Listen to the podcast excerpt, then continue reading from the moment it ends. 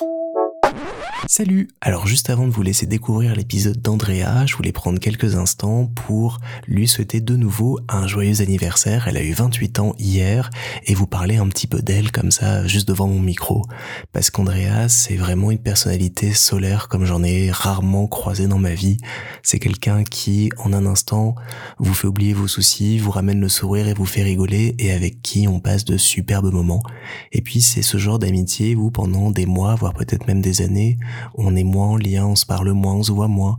Et puis quand on se revoit, bah, c'est comme si on s'était pas vu depuis euh, deux jours et tout redevient comme avant. Donc c'est vraiment quelqu'un d'absolument adorable, formidable, que j'adore avoir dans ma vie, que j'ai adoré connaître euh, il y a des années et des années alors qu'on était tout petit. Et de voir que cette amitié continue encore aujourd'hui d'être là et d'exister et d'évoluer, je trouve ça absolument génial. Voilà, encore joyeux anniversaire Andrea et je vous remets tout de suite autre épisode. Dans une minute, j'ai 30 ans. Salut Aujourd'hui, dans les 30 ans 2, je reçois Andrea. Salut Andrea. Hello Alors Andrea, tu as Bientôt 28 ans. bientôt 28 ans et on se connaît depuis plus de 10 ans maintenant, quasiment Ouais. 15 ans. Ouais, c'est Ça ça. remonte euh, très très loin. Ouais. Et on se connaît grâce au grand forum Harry Potter dont j'ai commencé à un petit peu parler dans les épisodes et que je vais commencer à détailler encore davantage bientôt.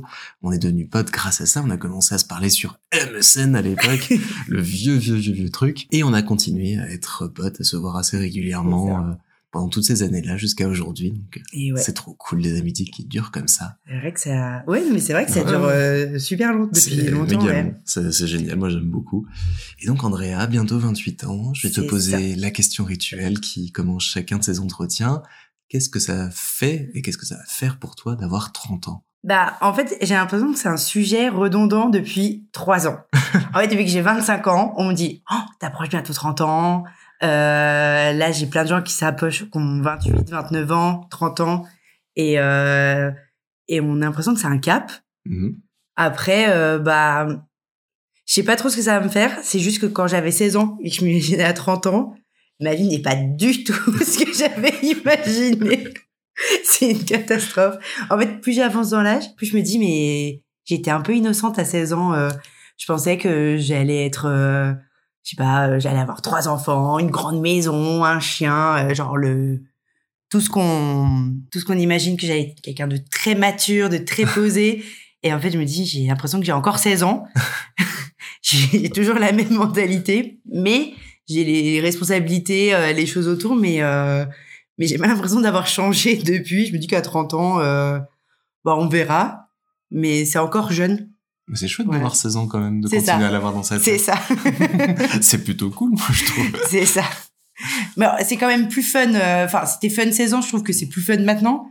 Mais euh, mais c'est vrai que euh, j'ai pas l'impression de d'avoir passé une- un cap de sagesse et de euh, d'intelligence de vie que j'avais euh, quand je voyais mes cousins parce que j'ai toujours été la plus jeune Mhm. genre j'ai l'impression qu'ils étaient tous adultes Ouais. et euh, en fait je me dis bon Tu t'attendais à un truc qui tombe sur toi du ciel un peu matin en disant c'est ça euh, l'âge adulte arrive, bam, je suis là. bah après je pensais que je te... à 30 ans je pensais que j'avais déjà- j'aurais déjà travaillé depuis euh, 10 ans que euh, j'ai j'aurais eu euh, enfin vraiment euh, typiquement la vie euh, où j'ai un travail trop bien il est bien mon travail hein. mais où j'ai euh, vie de famille etc et c'est pas du tout ça et c'est pas plus mal hein c'est je suis contente aussi euh, voilà mais c'est c'est un peu euh, le cap on se dit bon bah en fait euh, bah faut voir comment on enfin les attentes qu'on avait sont pas les mêmes donc maintenant qu'est-ce qu'on en fait quoi?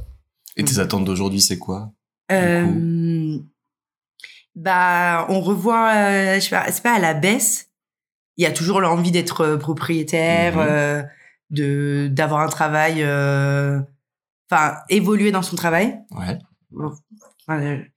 Je sais moi, je pensais vraiment qu'à 30 ans, on avait le, le job des rêves, de nos rêves, qu'on qu'on n'avait qu'à profiter euh, de la vie, euh, etc. Et en fait, la vie, c'est toujours une euh, une aventure. On doit toujours se battre pour des choses, euh, etc. Ce qui est ce qui est sympa, c'est ce qui donne un peu l'attrait euh, de se réveiller tous les matins. Donc ouais, non, ça serait euh, progresser dans mon travail. Mais après, euh, à part ça, j'ai pas d'autres objectifs parce que je trouve que je suis, c'est bien. Oui. C'est pas un cap, ça va rien représenter de plus pour toi, c'est juste euh, un agent. euh. C'est ça. Est-ce qu'il y a eu du coup un autre âge qui a été assez capital pour toi? À Euh, un moment où il y a eu un vrai changement, un vrai truc, où ça n'a jamais été euh, quelque chose d'important à tes yeux? Eh ben, j'ai trouvé que le, mes 20 ans ont 20 été, ans. euh, ont été plus durs. Et ma grand-mère, enfin, c'est trop drôle parce que ma grand-mère a détesté ses 20 ans. Ouais. Et moi, j'ai détesté mes 20 ans. Pourquoi t'as détesté tes 20 ans? Je sais pas, c'est... En fait, justement, c'est parce que comme t'as 20 ans, on disait, ouais, je suis trop devenue adulte et tout. Et en fait, on est un gros gamin. et on, n'arrive à rien faire parce qu'on n'a pas l'argent. On a encore les parents? J'étais en pleine étude. Et c'est vraiment le... Autour de 23, 24 ans que j'ai pris un peu d'indépendance. Mais euh, la période de 20 ans, j'ai... j'ai- Ça avait vraiment fait un coup. Parce qu'on se pense plus adulte que ce qu'on ce qu'on est. Enfin, Mhm. plus plus mature. Et c'était un peu la désillusion. Et depuis, après, c'est c'est pas un fleuve tranquille, mais euh, on prend plus de maturité et de sagesse sur euh, de recul sur les choses. Ouais. Et du coup, là, c'est euh, ouais, les choses viennent plus facilement, on va dire, que à 20 ans. Hmm. Et ouais, c'était le gros cap. Puis est-ce que t'es un peu t'es coincé chez tes parents comme tu le disais à 20 ans, t'as pas tu rêves de liberté mais tu sais pas te l'offrir, tu ne peux pas travailler, tu ne peux C'est pas ça. t'as pas de t'as pas tout ce qui fait que tu peux te dire ah, voilà, je suis un adulte accompli, je vis ma vie, je choisis ce que je fais, t'es coincé là-dedans donc euh, C'est ça. entre tes rêves et la réalité euh, Bah, j'ai, je suis partie très tôt de chez mes parents. À 15 ans, j'étais déjà plus chez eux. Ah oui. Que j'étais en internat et après, euh, je suis arrivée à Lyon euh, dès mes 18 ans. Mais financièrement, euh, faut toujours leur demander pour Mhm. voyager, Ouais, pour, euh, il y a toujours des comptes à rendre, euh, etc. Et maintenant que j'ai mon propre salaire, bah, je, je fais beaucoup plus de choses Ah oui. que, euh, que quand j'étais plus jeune. Ouais. Ouais. Mais même euh, que ce soit euh, au niveau sortie, au niveau week-end, on a moins cette charge, cette charge de redevabilité qu'on peut avoir avec nos parents quand on était plus jeune. T'avais une espèce de culpabilité de devoir des choses à des parents quand t'étais plus jeune? Bah, ils me payaient toutes mes études, donc Ouais. on se sent un peu redevable. Euh, dans, dans la réussite de nos études, ce qui a été une grosse grosse pression euh, Ouais. pour moi pendant pendant sept ans. Mais euh, mais une fois qu'on est parti, eh ben je me dis c'est bon, j'ai fait mon, mon travail, j'ai réussi. Maintenant, je me sens plus redevable. Enfin, Hmm. vous êtes aussi mes parents. C'est c'est pas c'est pas normal, mais euh, enfin c'est un peu le- la chose logique que vous m'aidiez jusqu'à un certain moment. Puis après, euh, maintenant je me débrouille toute seule. Je suis très contente de me débrouiller Ah toute oui. seule. Je veux plus avoir de choses, je veux plus de contrat à rendre. Comme ça, nos relations sont Ouais. meilleures, Sont euh, plus saines. euh, sont comme plus ça, ouais. saines euh, comme ça. Donc, euh, mais ouais, 20 ans et 40 ans me fait plus peur que 30 ans. Ah pourquoi ça? Bah, je sais pas, je me dis que à 40 ans, que ce soit au niveau professionnel, on arrive quand même à un âge euh, où euh, 40, enfin, là, dans 30 ans, j'aurai 60 ans, donc je, je serai encore en train de bosser. C'est ça. Voilà. Oui, malheureusement. Malheureusement, je serai encore en train de bosser. donc je me dis, j'ai pas encore fait la moitié de ma vie professionnelle. Mhm. À 40 ans, il y aura 80 ans, on bossera plus. Oui, espérons putain. Donc euh, on se dit, euh, on a fait la moitié, donc euh, qu'est-ce que j'ai réussi, où est-ce que j'en suis, etc. Et je pense que ça me ferait, ça me fera plus stresser que. oui, donc une moitié de vie qui va être un peu bilan et autres. c'est ça. C'est pas la même réflexion de te dire à 16 ans, je veux ça pour mes 30 ans, c'est plus qu'est-ce que j'aurais accompli à ce moment-là. Exactement. Et tu sais un peu ce que tu as envie d'accomplir ou euh, c'est très flou pour le moment et- Bah, en fa- en fait, c'est assez flou. Je vraiment plus jeune, je savais vraiment ce que je voulais faire. euh, je voulais être euh, à un moment comédienne, ensuite avocate, défendre les droits de l'homme. euh, tout ça, c'est fini. Hein. À défendre les droits de l'homme, j'espère que un jour je pourrai y retourner, mais euh, mais bon, je serai pas comédienne, etc. Mais je me laisse porter un peu par euh, par les choses. J'ai une vie professionnelle qui ne correspond pas vraiment à mes études et je découvre des des secteurs qui me plaisent euh, Mhm. de dingue. Alors, je sais pas quel serait le rêve, euh, enfin le job de mes rêves, mais je sais que j'ai besoin de, de choses un peu de mission, de changer de de quotidien. J'aime beaucoup voyager. Je me dis euh, peut-être que dans deux ans, ça me gênerait pas de tout quitter pour Mhm. partir vivre à l'étranger. euh. Mais euh, j'ai pas non plus envie de, de me donner des objectifs pour pas être euh, déçue si j'ai réussi pas. Puis du coup, à t'entendre, peut-être que le métier de tes rêves, tu l'as pas encore découvert. Peut-être. Parce que tu as eu un chemin effectivement dans tes études qui t'a mené à un boulot qui n'était pas destiné au départ et qui te plaît aujourd'hui. Ouais, Donc C'est ça, peut-être. peut-être que demain va t'apporter ce qui à 40 ans fera ta- ton, ton plus grand plaisir. Dans 10 ans, je serai euh, genre directrice de cabinet euh, du président de la République. Oh bah tiens. Peut-être pas ce président-là, je te le souhaite pas en tout cas. non, non, non. Mais si ça t'intéresse, je te le souhaite. pas- Non, euh, ouais, non, c'est vrai qu'on découvre des choses. Après, je me rends compte que je suis un peu insatisfaite tout le temps. Ouais. Et que j'ai besoin de changer. J'ai besoin de d'avoir des, des nouvelles missions et euh, de découvrir un métier, de découvrir des choses, de me prendre la tête pour essayer de de donner le mieux que le mieux de ma personne Mhm. euh, dans dans l'émission. Et puis après, euh, je me dis bon bah c'est bon, j'ai fait mon taf, j'ai découvert, j'ai apporté un petit truc. Next. Ouais. Euh, faisons autre chose, Faisons autre chose, voyons. C'est que pour le côté professionnel ou tu as aussi ça dans ton côté personnel? Eh ben, j'avais beaucoup ça dans le personnel, Ouais. sauf que en vieilli, enfin en vieillissant, en prenant un peu d'âge, En vieillissant. en j'aime bien euh, le côté un peu casanier. ah oui. Voilà, Tu retrouves euh, du confort et une sécurité. c'est euh, ça, de me dire j'ai mon chez moi, j'ai mes copains qui sont là, etc. Alors, en fait, j'aime bien avoir un pied à terre quelque part, mhm. bouger, mais me dire qu'il y a toujours un endroit où, toujours un endroit, ouais. où c'est chez moi, quoi. T'as eu besoin quand même au bout d'un moment de pouvoir poser tes racines quelque part et te dire j'habite ici. et- C'est ça. Après, euh, je pense que ça peut être dans une autre ville. Je Ouais. peux pas, je peux déménager du jour au lendemain, mais c'est vraiment le confort d'avoir euh, son chez soi euh, qui qui est euh, qui a, enfin qui me semble hyper important. J'aime bien ce petit côté cocooning. Mhm. euh, Et c'est Ouais. quoi exactement chez toi qui te rappelle toujours que c'est chez toi? C'est euh, les meubles que tu as autour de toi, c'est les habitudes que tu y as, c'est le fait d'avoir tes affaires ou c'est autre chose, c'est une idée. Ouais, non, je pense que c'est alors c'est bête, mais j'ai mes mugs qui me rappellent que Ok. je suis chez moi. J'adore. Genre j'aime trop mes petits mugs quand je C'est les ai pas. c'est à voir, c'est bon. Ok, ça me va très bien. Les mugs. Ah, il y a mon chat d'abord. oui, attends. je- euh, ouais, c'est mes affaires, c'est mes petites habitudes, c'est euh, c'est de me dire que, euh, enfin, cuisiner euh, et aussi me dire je peux rester chez moi, ne rien faire et c'est pas grave. Genre, Ça reste chez toi et t'as pas d'obligation. voilà. pas- et je suis bien. Mais sur un j'ai des besoins parfois deux jours, ça Mhm. suffit pour après repartir, mais c'est un, un peu un lieu de ressources. Mais ça peut être euh, ça peut être chez moi, mais comme des ou aussi des endroits où euh, j'ai des j'ai beaucoup de souvenirs. Ah oui. Voilà. En Haute-Savoie, j'ai des endroits où j'aime bien aller, ça me permet de me ressourcer. Ouais. Je me sens bien et après je me dis bon bah c'est bon, euh, Je suis reparti je suis une- euh, pour une aventure. euh. Quand j'ai voyagé, c'est un des derniers un des derniers endroits où je suis allée et quand je suis revenue, c'est un des premiers endroits où je suis allée pour me dire ah c'est bon, je suis Hmm. revenue euh, à mes racines là où j'ai où en fait je me suis construite. Oui, parce que c'est ce que j'allais aborder ensuite. Tu es parti seul pendant sept mois C'est ça. faire le tour du monde. Exactement. Ce que je trouve une expérience géniale. C'était trop bien. Et voilà, je voulais que tu nous en reparles un peu parce que j'ai toujours trouvé ce défi euh, absolument admirable et euh, j'aurais aimé pouvoir partir comme ça à sept mois aussi euh, seul à travers le monde. Et je voulais que tu voilà, nous racontes un petit peu, peut-être pas dans le détail tout ce que tu as fait, mais qu'est-ce que tu as ressenti, qu'est-ce que ça t'a apporté?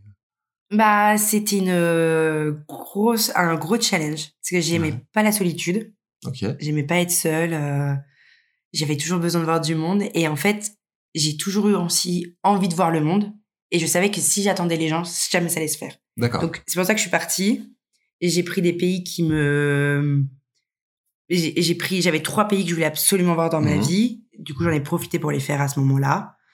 Euh, C'est lesquels? c'était l'Afrique du Sud, la Nouvelle-Zélande et le Pérou.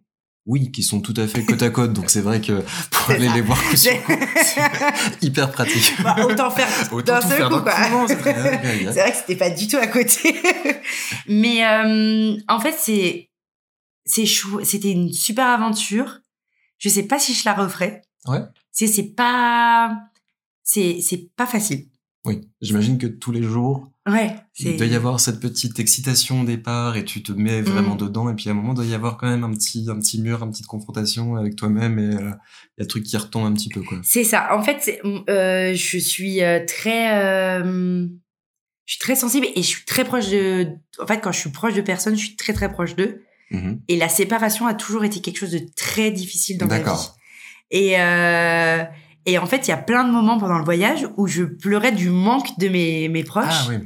Et je passais au-dessus et je me disais, c'est, c'est, c'est trop bien ce que je vivais, euh, etc. Et je, et je ressentais pas le besoin de le partager avec eux.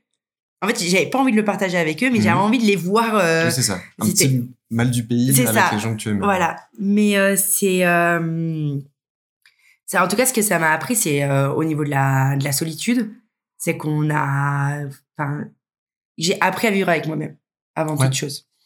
T'as l'impression de mieux te comprendre, mieux te découvrir comme ça. euh. C'est ça. Et la solitude, j'ai plus aucun problème. euh, Ouais. Aujourd'hui, c'est pas. Non, aujourd'hui c'est plus un problème et même parfois je j'ai besoin de de me retrouver seule euh, quand il y a beaucoup de gens autour de moi, quand je vais voir Mm. euh, la famille au complet ou quand je vais voir plein d'amis. À un moment donné, j'ai besoin de de prendre juste euh, une journée pour euh, prendre un grand un grand souffle d'air euh, seul et euh, voilà. je- Ok, te remettre. euh, C'est ça. Ce que j'ai appris à vivre en fait à- avec moi-même, ce Ouais. que je ne savais pas faire. C'est chouette. Et t'en as tiré quelle conclusion? Que t'étais une chouette personne toute seule? Ça va, j'arrive à- ça va, j'arrive à me supporter, euh, ça va. va. J'arrive à me supporter. Après, le reste là, du voyage, c'est que, enfin, c'est que du bonus sur euh, sur euh, ma vie, sur ce que ça m'a appris, euh, sur les rencontres que j'ai faites. J'imagine ouais, que t'as fait pas mal de rencontres et tout. euh, Ouais, Tout au long de ça. et- c'est des rencontres. euh, Il y a plus beaucoup de personnes avec qui je parle euh, Ouais. que j'ai rencontrées euh, pendant le voyage, mais il y a il y a des gens. euh, Enfin, c'est c'est des relations éphémères, mais d'une intensité. Oui, ça a été la force de l'instant qui vous a C'est ça. prise. et- J'étais en, au Pérou, j'avais rencontré un mec euh, français et on a parlé de 23h jusqu'à 4h du mat. Je crois que c'est la personne sur cette planète qui, sur cette planète qui connaît le plus ma vie. Ouais. Et tu l'as rencontré une fois. J'ai rencontré une et Tu le fois. reverras jamais. Je le reverrai jamais. Mais génial. il a, il sait toute ma vie et je sais ses. enfin, on a parlé de choses tellement profondes. Je me dis, mais c'est, genre, ce mec, je le connais pas. Enfin, à quel moment je lui raconte euh, mes plus, mes plus grosses peurs, mes plus gros fous rires. Je crois que c'est la personne qui me connaît le mieux. Et en même temps, c'est génial de Voilà. pouvoir s'ouvrir comme ça à l'inconnu. euh, C'est ça. Et je crois que, ouais. Et il y a que le voyage qui permet de, Mm. de s'ouvrir. euh. de s'ouvrir. C'est hyper, euh, c'est, je sais pas si c'est mieux qu'une psychanalyse, mais des fois ça, Mais des fois, se retrouver face à ouais. soi-même et découvrir un peu le monde, euh, ça ouvre des perspectives. Exact. Et puis ça permet de relativiser aussi sur euh, notre situation. Ouais. Énormément. euh, Il y a des pays où euh, on n'a pas la même vie et euh, des rencontres qui marquent et on Mhm. se dit. Enfin, moi, j'ai rencontré une, une dame en Afrique du Sud. Je, enfin, c'était une jeune femme. Je, je suis sûre à 99% qu'aujourd'hui, elle est plus vivante vu dans Mhm. les conditions dans lesquelles Ah. elle vivait. Et en même temps, euh, c'est une de mes plus belles rencontres. C'était une de mes premières rencontres et et elle, le fait de, quand je lui ai dit que j'étais française, elle était, euh, elle avait des étoiles qui brillaient. Elle voulait aller chanter à Paris et en fait, j'avais envie de lui dire mais c'est pas si beau que ça euh, Mhm. la France quand on est étranger et tout. Et je me dis mais en fait, tu peux pas lui Non, enlever. ça. euh, Tu peux pas lui enlever son rêve, sa, sa vision. voilà, et elle se rattache à ça, elle rêvait de ça, et je me dis, en fait, faut, faut l'encourager, faut, Mm. faut lui, euh, enfin, du coup, je, je suis rentrée, enfin, je suis pas dans son jeu, mais je lui ai parlé de la France, et etc. Mm. Et, euh, et j'étais allée faire des courses avec elle, et la seule chose qu'elle voulait, c'était du lait. Et moi, je voulais lui acheter plein de choses, et elle avait été hyper, enfin, c'est une des rencontres qui m'a le plus marqué, et, Mm. euh, je sais même plus son prénom, mais sa tête, enfin, je me dis, aujourd'hui, je sais pas ce qu'elle devient, mais, euh, Mais ça reste ancré en toi, Ouais. c'est toujours là. T'as emporté tout ça avec toi. c'est ça. Donc, c'était, euh, ouais, un chouette voyage, euh, Et alors, les attentes que t'avais sur l'Afrique du Sud, le Pérou et la Nouvelle-Zélande se sont concrétisées? Ouais, Ça a été, ouais, ouais, tu rêvais de les découvrir et ça a été une belle découverte. ouais, tout à fait. Trop bien. C'est et en plus c'est des pays que j'ai rêvé de découvrir parce que j'ai j'ai eu connaissance de ces pays de façon totalement différente et et c'est vraiment des pays euh, enfin vraiment chouettes à découvrir même si au Pérou ça a été là où ça a été le plus dur euh, Ouais, moralement. moralement et même euh, physiquement. Ah oui. euh, c'était, euh, je, je suis vraiment allée au bout de mes forces, que ce soit au niveau de l'altitude, de la nourriture.